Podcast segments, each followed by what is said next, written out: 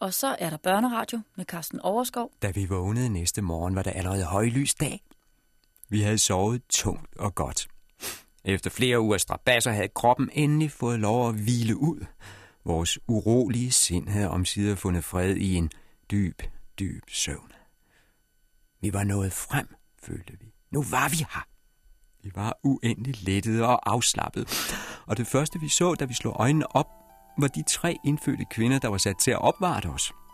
Vi havde fået en hver. Ganske unge piger, og de havde åbenbart våget over os hele natten. Nu stod de klar ved sengen for at hjælpe os med at få tøj på. Få tøj på, fnysede kaptajnen. Skjorter og støvler, det er alt, hvad jeg har. Det skulle hurtigt overstået. Allan, kunne du ikke bede dem komme med mine bukser? Det gjorde jeg pligtskyldigst. Jeg var nemlig den eneste af os, der kunne lidt Zulu-sprog. Men lige meget hjalp det. Han kunne desværre ikke få sine bukser. Den hvide mands benklæder, sagde de, de er allerede bragt over til paladset, så kongen kan få dem at se med sine egne øjne. Kaptajn Good måtte altså finde sig i endnu en dag i bare ben. Han måtte også bide hovedet af alt skam og nøjes med at barbere sig på den ene side af hovedet. For det, og så hans blege hvide ben, havde gjort et umådeligt indtryk på de indfødte. Og så hans monokkel selvfølgelig, for slet ikke at tale om hans løse tænder. Kaptajn Good havde virkelig vagt opsigt der på stedet. Og det passede ham meget dårligt. John Good var så afgjort den mest pertentlige af os, den der gik mest op i sit udseende. Jeg kan ikke forestille mig, at den engelske flåde nogensinde har haft en så sirlig kaptajn. Selvom han for længst var gået på pension, så pinede det ham noget så forfærdeligt at skulle gå rundt uden bukser og med vildt voksne skæg på den ene side af ansigtet. Det gjorde ham konstant vrissen og ej. Vi andre tog det mere roligt. Sir Henrys hår var nået ned til skulderen. Og eftersom det var hørkult, så lignede han mere end nogensinde en ung vikingehøvding fra Danmark i sin tid. At han i virkeligheden var engelsk godsejer af fin gammel familie, det var der ingen, der ville gætte på. Men det generede ham ikke. Og hvad mig selv angår, så er det begrænset, hvad der er tilbage af grå kraft i mine grå lokker. Den smule hår, jeg har, var blevet et par centimeter længere, og det var til at leve med. Men vi gjorde os alle tre fint i stand. Vaskede os, redte og så videre, og pigerne hjalp med, så det var en ren fornøjelse. Der blev fniset, der blev klukket, og vores hytte genlød af ung kvindelatter sig selv. Kaptajn Gud måtte give sig. Selvfølgelig vil han nægte til sin dødsdag, men jeg er sikker på, at jeg så ham smile til sidst. En livlig morgen altså. En fortryllende start på en strålende dag. Vi skulle nemlig i audiens hos kong Tvala. Det var derfor, vi gjorde så fint i stand.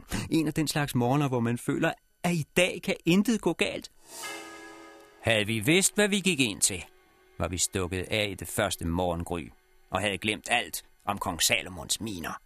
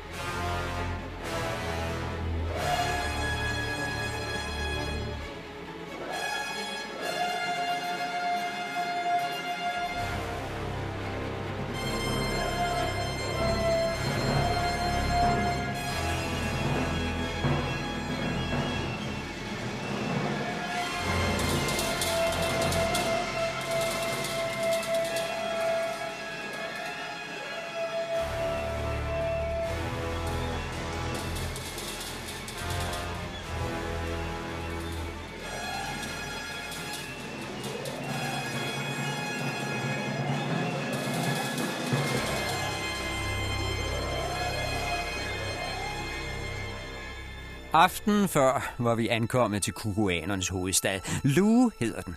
En mægtig by med tusinder af hytter langs snorlige gader. Vi var muligvis de første hvide mænd på stedet, der måske har der været et par andre før os, men man kan ikke påstå, at byen Lu er overrendt af europæere. Først skal man op fra kysten nogle hundrede kilometer gennem junglen.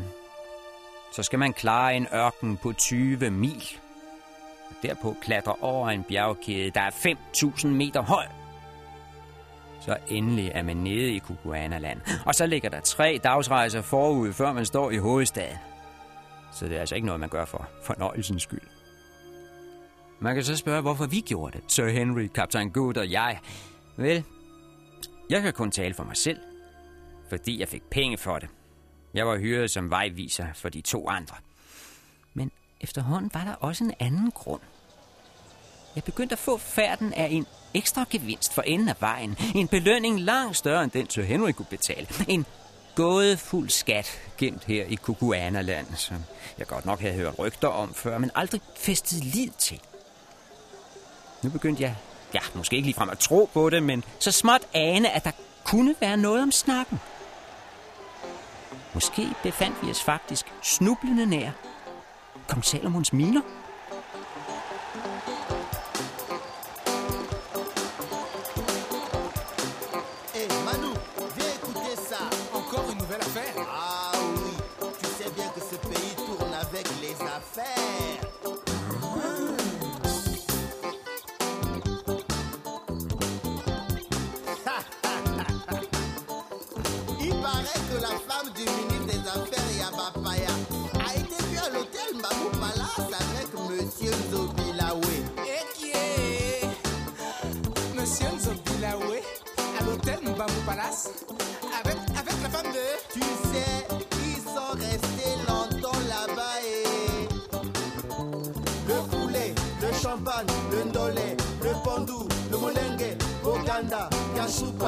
Vale.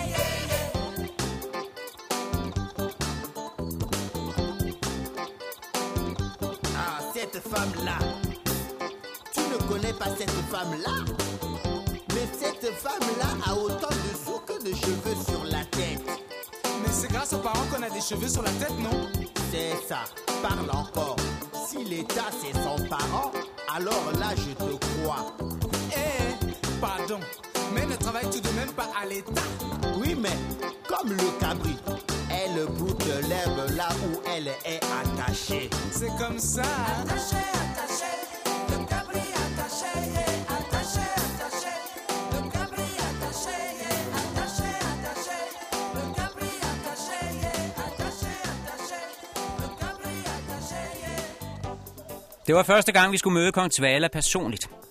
Men det kan jo ikke nægtes, at vi havde hørt lidt om ham på forhånd. Og det, vi havde hørt, var ikke ligefrem rare sager. Hvordan han havde myrdet sin tvillingebror med egne hænder. Hvordan han var blevet hjulpet af troldkvinden Gagul til at komme til magten og blive kukuanernes konge. Hvordan hun havde svindlet med taljetatoveringen. Og hvordan den forrige dronning var blevet jaget ud af landet og højst sandsynligt var gået til grunde sammen med sin lille søn Ignosi. Gamle Infarders havde fortalt mig hele historien fra ende til anden.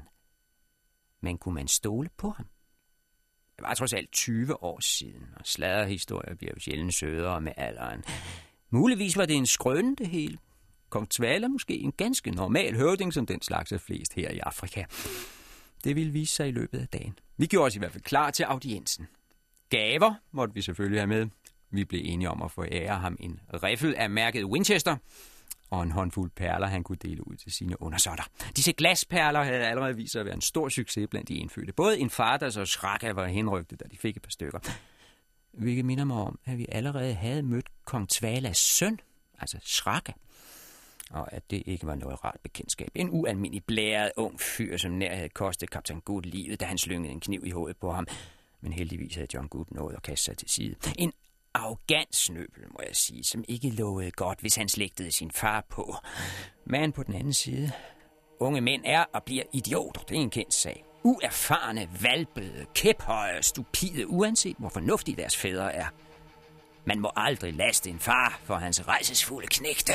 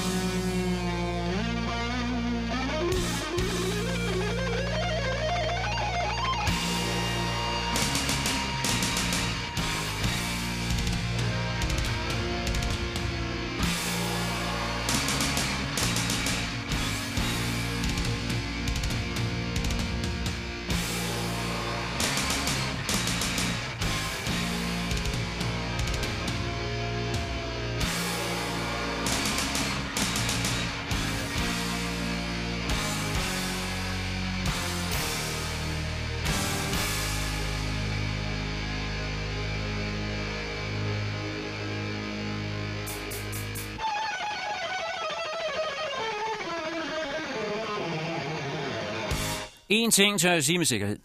Man skal aldrig møde til tiden, når det er indfødte, man har med at gøre. Så vi uh, trak den en times tid, før vi gik over til kong Tvalas palads. Det er fordi, hvis man kommer så snart en indfødt høvding kalder, så tror de, man er bange for ham. De tager det som et svaghedstegn, hvis man stiller alt for villigt og alt for præcist. Det gælder om at spille kostbar trække tiden i langdrag. Lad dem vente. Uanset hvor ivrig man, man er, og vi var faktisk ret ivrige efter at møde denne kong Tvala. Der var kun et par hundrede meter over til paladset, men vi blev, hvor vi var en times tid. Vi sad og sludrede, røg en pibe tobak, tog det stille og roligt, indtil jeg mente, tiden var inde. Det var nemlig altid mig, der tog stilling til den slags. De andre stolede på min erfaring fra 40 år i Afrika. Først et godt stykke op om formdagen sagde jeg, at nu skulle det være. Vi læssede gaverne på vores indfødte tjener, Zuluen Umbopa, og fik ham til at gå forrest, mens vi tre hvide mænd vandrede højtideligt bagefter.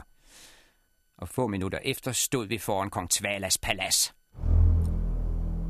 Palads er måske så meget sagt. Slot, det er heller ikke det rigtige ord. Strengt taget var det kun en hytte, der var noget større end de andre. Det var pladsen foran, der var imponerende.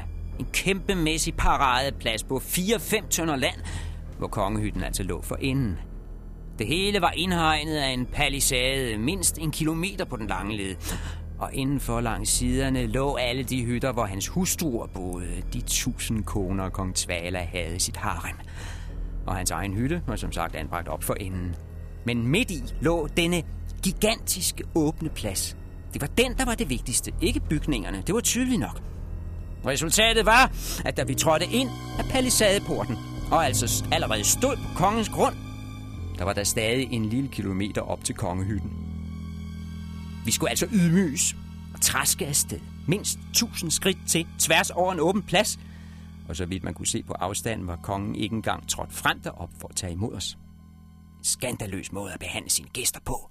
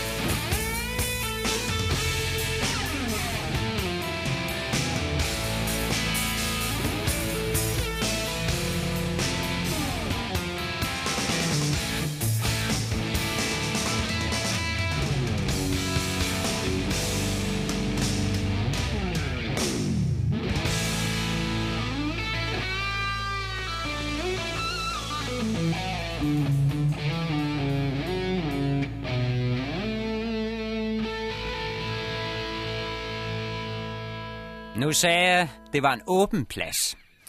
Vi skulle gå næsten en kilometer bare for at komme op til kongens hytte. Og det er rigtigt. Pladsen var helt bar for huse og træer. Men tom var den ikke.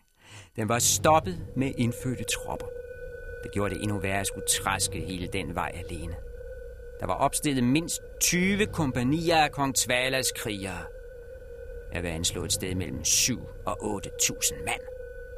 Og de myldrede ikke forvirret rundt, så vi kunne gemme os i mængden. Nej, de stod opstillet i snorlige geleder.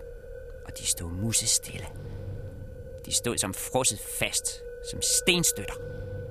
Hver og en udstyret med skinnespyd og jernskjolde beklædt med oksehud og med vejende firbuske i håret. Forestil jer 7-8.000 af den slags. Og forestil jer, at de har dannet en passage i midten. En allé af toptrænede og tungt bevæbnede krigere. En boulevard af våben. Hvor du skal skride frem helt alene, eller sammen med et par venner. Det var flot. Det var fascinerende. Men muntert var det sgu ikke. Vi rankede os så godt vi kunne. Vi tog skridt for skridt så majestætisk som muligt. Men det er ikke nemt, når man er lettere afrakket efter to uger i ødemarken. Særligt kaptajn Good havde svært ved at bevare værdigheden i sine bare ben. Vores fremmars kan umuligt have været særlig imponerende. Jeg forsøgte mig med at se tropperne an, som om jeg inspicerede. Og nikke til højre og venstre og hilse på hver kompagnichef med en afmålt håndbevægelse, som dronning Victoria gør på sin fødselsdag, når hun er til tropparade i London. Men lige meget hjalp dem. De er ikke så meget som blinket.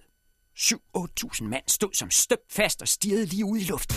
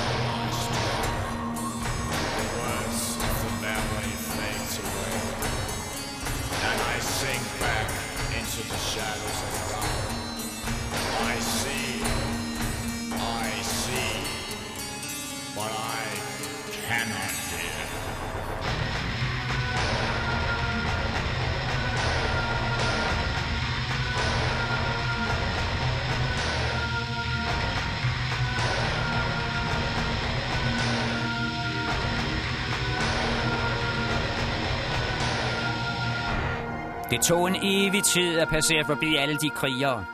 Og da vi endelig nåede op til kongehytten, var Tvaler selvfølgelig ikke kommet frem endnu. Faktisk var der ikke en levende sjæl til at tage imod os. Vores vejviser, en faders, stillede sig op ved døren og gav tegn til, at vi bare skulle sætte os på skamlerne og vente. Det gjorde vi så, med en lidt mat fornemmelse i mellemgulvet. Altså os tre hvide mænd. Umboba blev stående ret op og ned med Winchester-geværet og posen med perlerne. Han kendte sin plads. Man tror, der gik 10 minutter. Muligvis et kvarter. Der herskede en dødlignende stillhed over hele paladsområdet. Ingen så meget som rømmede sig. Vi sad lige så stift på vores skamler, som tropperne stod i deres geleder. Ingen af parterne vågede at røre sig. Og oveni havde vi den stikkende fornemmelse i huden af 8.000 par øjne, der stirrede på os. Jeg kan ikke forestille mig en værre tortur. Pinebænk og pisk, det er det rene vand ved siden af.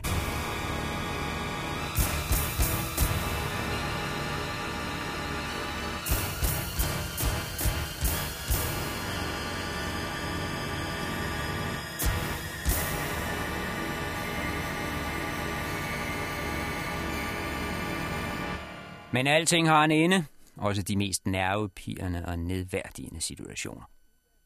Og til sidst gik døren op, og ud af hytten trådte en kæmpemæssig mandsperson med en kåbe af prægtigt tigerskin slængt over skulderen. Hvor stor han var, gik først op for os, da han rettede sig op. Man må nemlig bøje sig ned for at komme ind og ud af deres hytter. Men da han kom op og stå i fuld højde og slyngede tierskindskåben med skulderen, der var det en gigantisk krop, der tårnede sig op for vores øjne. Jeg har sjældent set noget så, noget så frastødende, noget så skræmmende.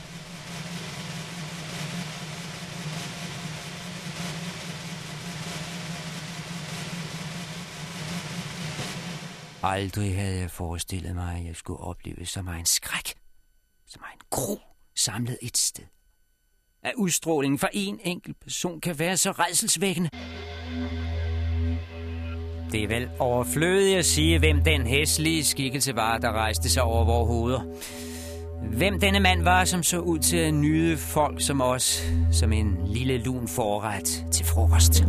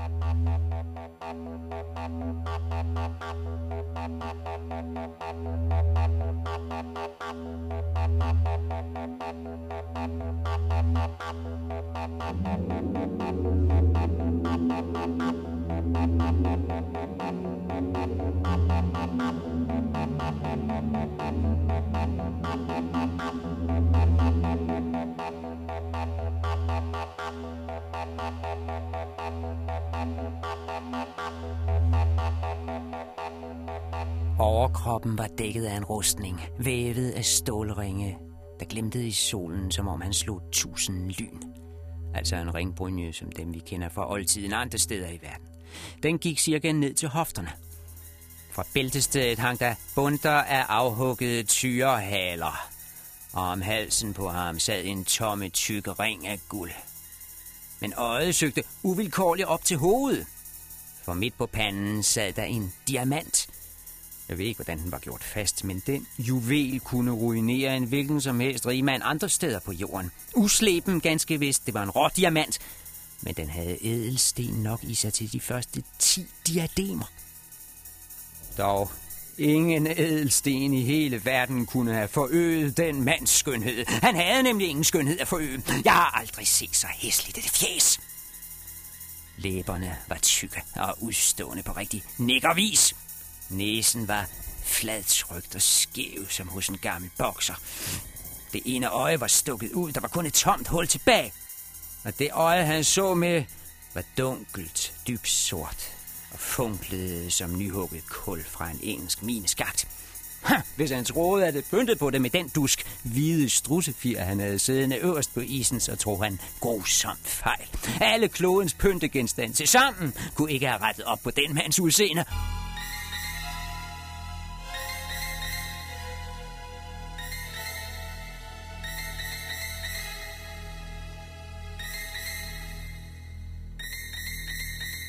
Jeg mangler bare at nævne det uhyre spyd, han holdt i højre hånd. Ikke et risæble, ikke en marskalstav, ikke det symbol, som monarker plejer at have i hænderne. Nej, det her, det var et reelt våben, brutalt og grusomt, som kunne tages i anvendelse når som helst, og som blot understregede det voldelige, det aggressive i denne mands fremtoning. Det var altså den kong Tvala, jeg havde hørt så meget om. Det første indtryk talte for sig selv. Jeg måtte sande en faders ord. Den gamle kriger havde ikke overdrevet at prøve at gøre sin konge værre, end han var. Det var simpelthen umuligt.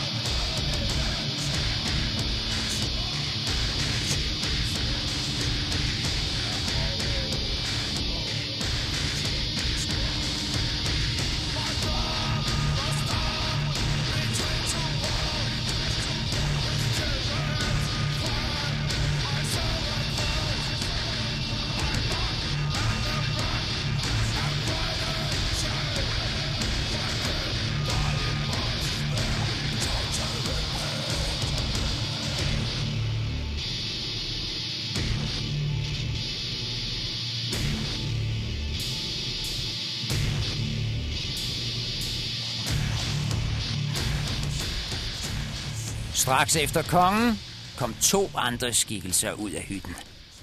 Den ene var prins Skrake, ham kendte vi på forhånd. Den anden så ud til at være en abe med en kappe over hovedet. En fin, skinfuret kappe, så det måtte være en højtstående abe. Måske en bavian eller en lille chimpanse, der blev holdt af kongen som kæledyr. Det nåede jeg ikke at konstatere i første omgang. For kongen satte sig ned på en af skamlerne, og hans søn Shrake stillede sig op bag ham, og aben kryb på alle fire hen langs muren, indtil den fandt sig et sted med skygge og klaskede sammen til synligheden fuldstændig ud af sig. Og i næste nu hævede kong Tvala sit spyd, og 8.000 andre spyd skød i vejret for at hilse ham. Og fra 8.000 struber kom det, som med en mund, Kum! Tre gange lød det som et tordenbrøl. Kum! Kum! Kum!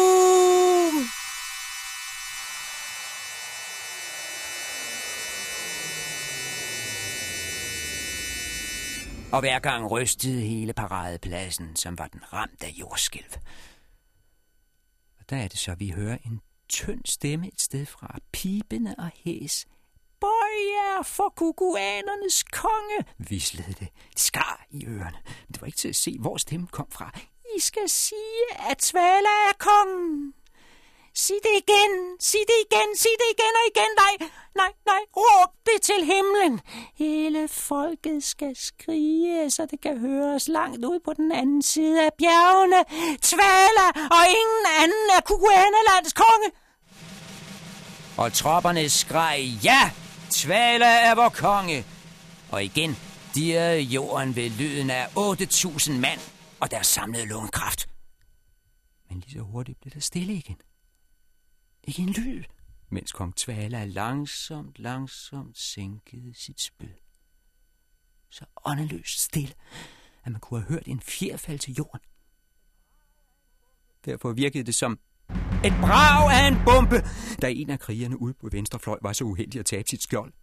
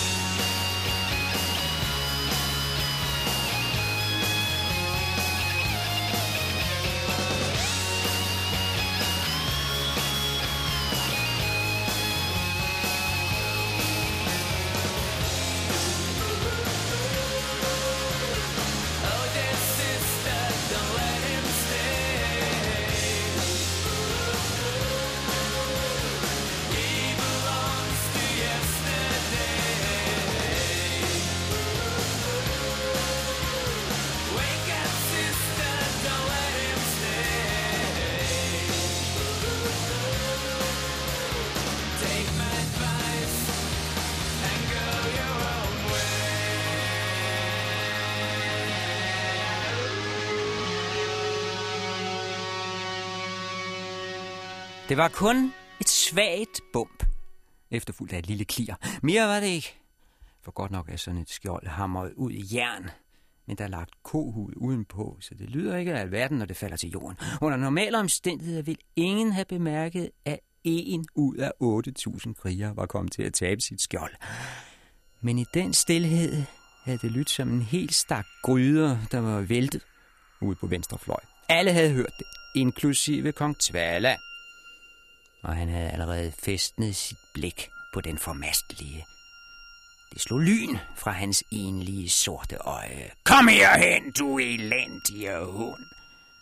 Det var første gang, jeg hørte kongen tale. Og jeg må sige, at stemmen svarede meget godt til udseendet. En kommando fra en kejserlig tysk officer ville være den rene englelyd ved siden af. Den var knap nok menneskelig, den rustne røst, der kom fra kong Tvalas strube. Snarere et dyrisk brøl af råhed. Og den unge kriger, der havde tabt skjoldet, han adlød da også som et dyr. Han hoppede ud af geledet og sprang frem foran kongen som en hund, der havde fået lovet kødben. Din usle køter, lød det dybt nede for Tvalas gane. Du er en skændsel. Du har kastet smus på dit kompani. Du har vandæret hele min hær. Og værst af alt, du har bragt skam over mig og mit hus for øjnene af disse fremmede mænd. Hvad har du at sige til dit forsvar, dit lille svin? Den unge mand var blegnet. Det var tydeligt at se, trods hans mørke hud. Det, det, det var et uheld, du tyr af den sorte ko. Jeg kom desværre til... Det uheld kommer du til at bøde for! Du har bragt skam over din konge. Den forbrydelse er der ingen undskyldning for. Du kan lige så godt indstille dig på at dø. Gerne, viskede den stakkels fyr. Alt for min konge. Jeg er kun din kalv. Shrugga, knurrede kongen. Det tager du dig af. Som om han allerede havde mistet interessen for sagen, og glavent overlod det til sønnen at gøre arbejdet færdigt. Lad os slippe af med den fjummergøj, hva'? Sønneke, vis hvad du dur til med et spyd. Dræb ham, du. Og Shrugga sprang kun alt for vildt frem med løftespyd og et hæstligt grin smurt ud over hele fjeset.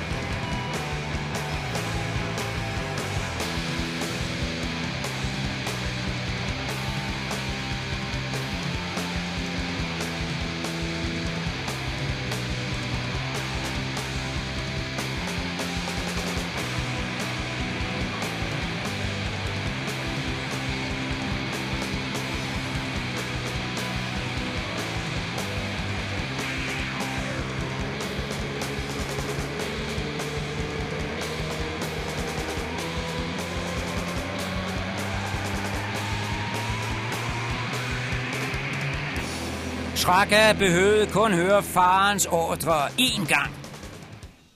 Så var han på pletten. Han havde allerede hævet sit spyd over den unge soldat. En gang, nej. Nej, to gange førte han våbnet frem og tilbage, som om han tog sigte. Og det var næppe nødvendigt på en halv meters afstand. Den unge kriger stod som forstenet. Armene hang lammet ned langs siden. Han vågede ikke røre sig, vågede heller ikke se på spydet. Han stod blot og stirrede frem for sig. Hvordan vi havde det, behøver jeg vist ikke sige. Og vi kunne intet som helst stille op. For tredje gang. Jo, Schrakke sit spyd i brystet på den stakkels mand og gennemborede hans hjerte med en sådan kraft, at spydspidsen strak 30 cm ud på ryggen. Krigeren var død på stedet, men en sidste refleks fik kroppen til at hoppe i vejret og brede armene ud, så han hang i luften som en pileskudt fugl et halvt sekund, før han styrtede til jorden og sank om i støvet. Der gik en bølge af mummel gennem mængden.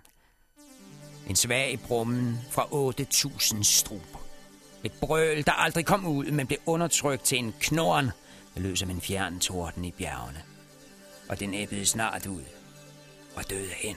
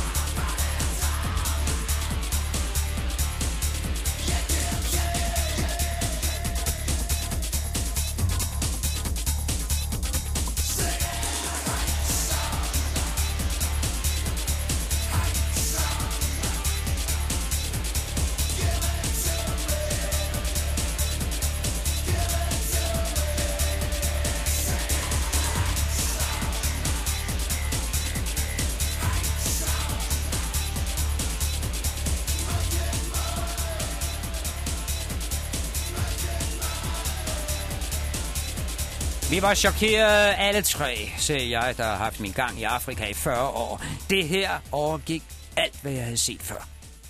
Kaptajn Good havde tabt sin monokkel, og det var mig bekendt aldrig sket før. Heldigvis havde han nået at gribe den i faldet, og nu sad han og gned glasset i en snip af skjorten. Han gned, gned, som om han ville viske synet ud.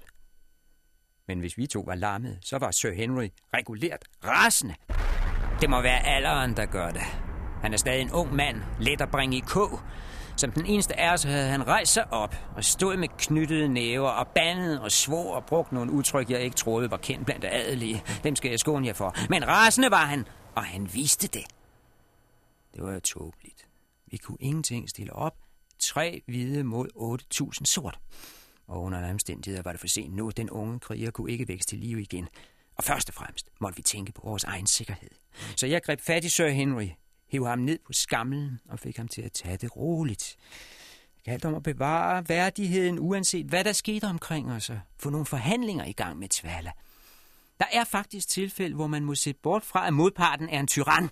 En barbar, ja rent ud. Et vilddyr. Man må alligevel give sig i snak med ham, få en samtale i gang, ellers er man selv fortabt. Og det her var så afgjort en af de situationer. Tiden var ikke til at skille ud på kong Tvala. Bare et vink fra den mand, og vi var alle tre aflivet inden for sekunder. Tværtimod, tiden var inde til at give ham de gaver, vi havde med. Det var lige præcis nu, han skulle have sine glasperler. Det ville uden tvivl live op på stemningen. For ikke at tale om Winchester-riflen. Den ville helt sikkert glæde ham. Særligt når han så, hvordan den virkede. Den ville skabe en rigtig god atmosfære omkring de videre forhandlinger.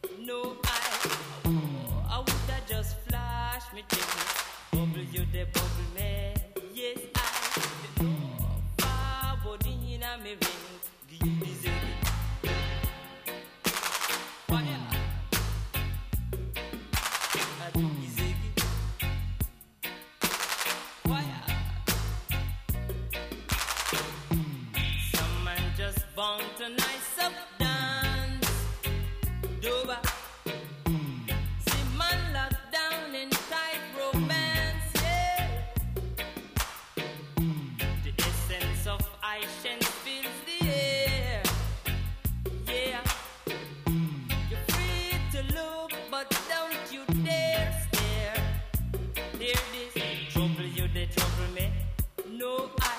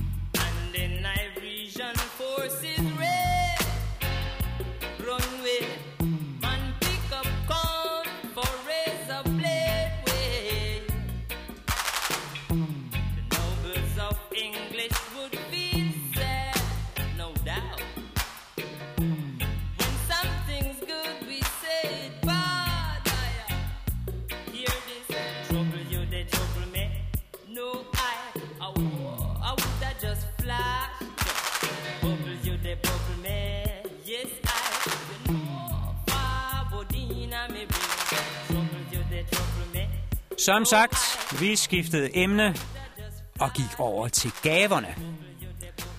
Først glasperlerne, de vagte vild jubel. Kong Tvala var henrykt. Han lyste op som et barn. De farvede glaskugler fik hans ene øje til at glimte lystigt, mens han lå dem løbe mellem fingrene. Kong Tvala var åbenbart ikke klar over, hvad ædelsten var, og han selv gik rundt med en af verdens dyreste diamanter i panden. Men Winchester-riflen var alligevel den største succes. Dette rør, der kunne spyge ild og dræbe på lang afstand. Jeg demonstrerede selvfølgelig først, hvordan en riffel virker, ved at skyde lidt på må og få. Det fik ham til at tabe både næse og mund. Og da de døde var båret væk, og den første forvirring havde lagt sig, kunne han ikke vente med selv at lægge hænder på dette forunderlige våben. Selv her midt inde i Afrika kan man nemlig udmærke sig forskel på juks og kvalitet. Meget kan man sige om kong Tvala, men han forstod straks at værdsætte dette ypperlige produkt fra Winchester-fabrikkerne. Det var næsten med andagt, han rakte hænderne frem mod mig, tog imod riflen og gjorde den til sin.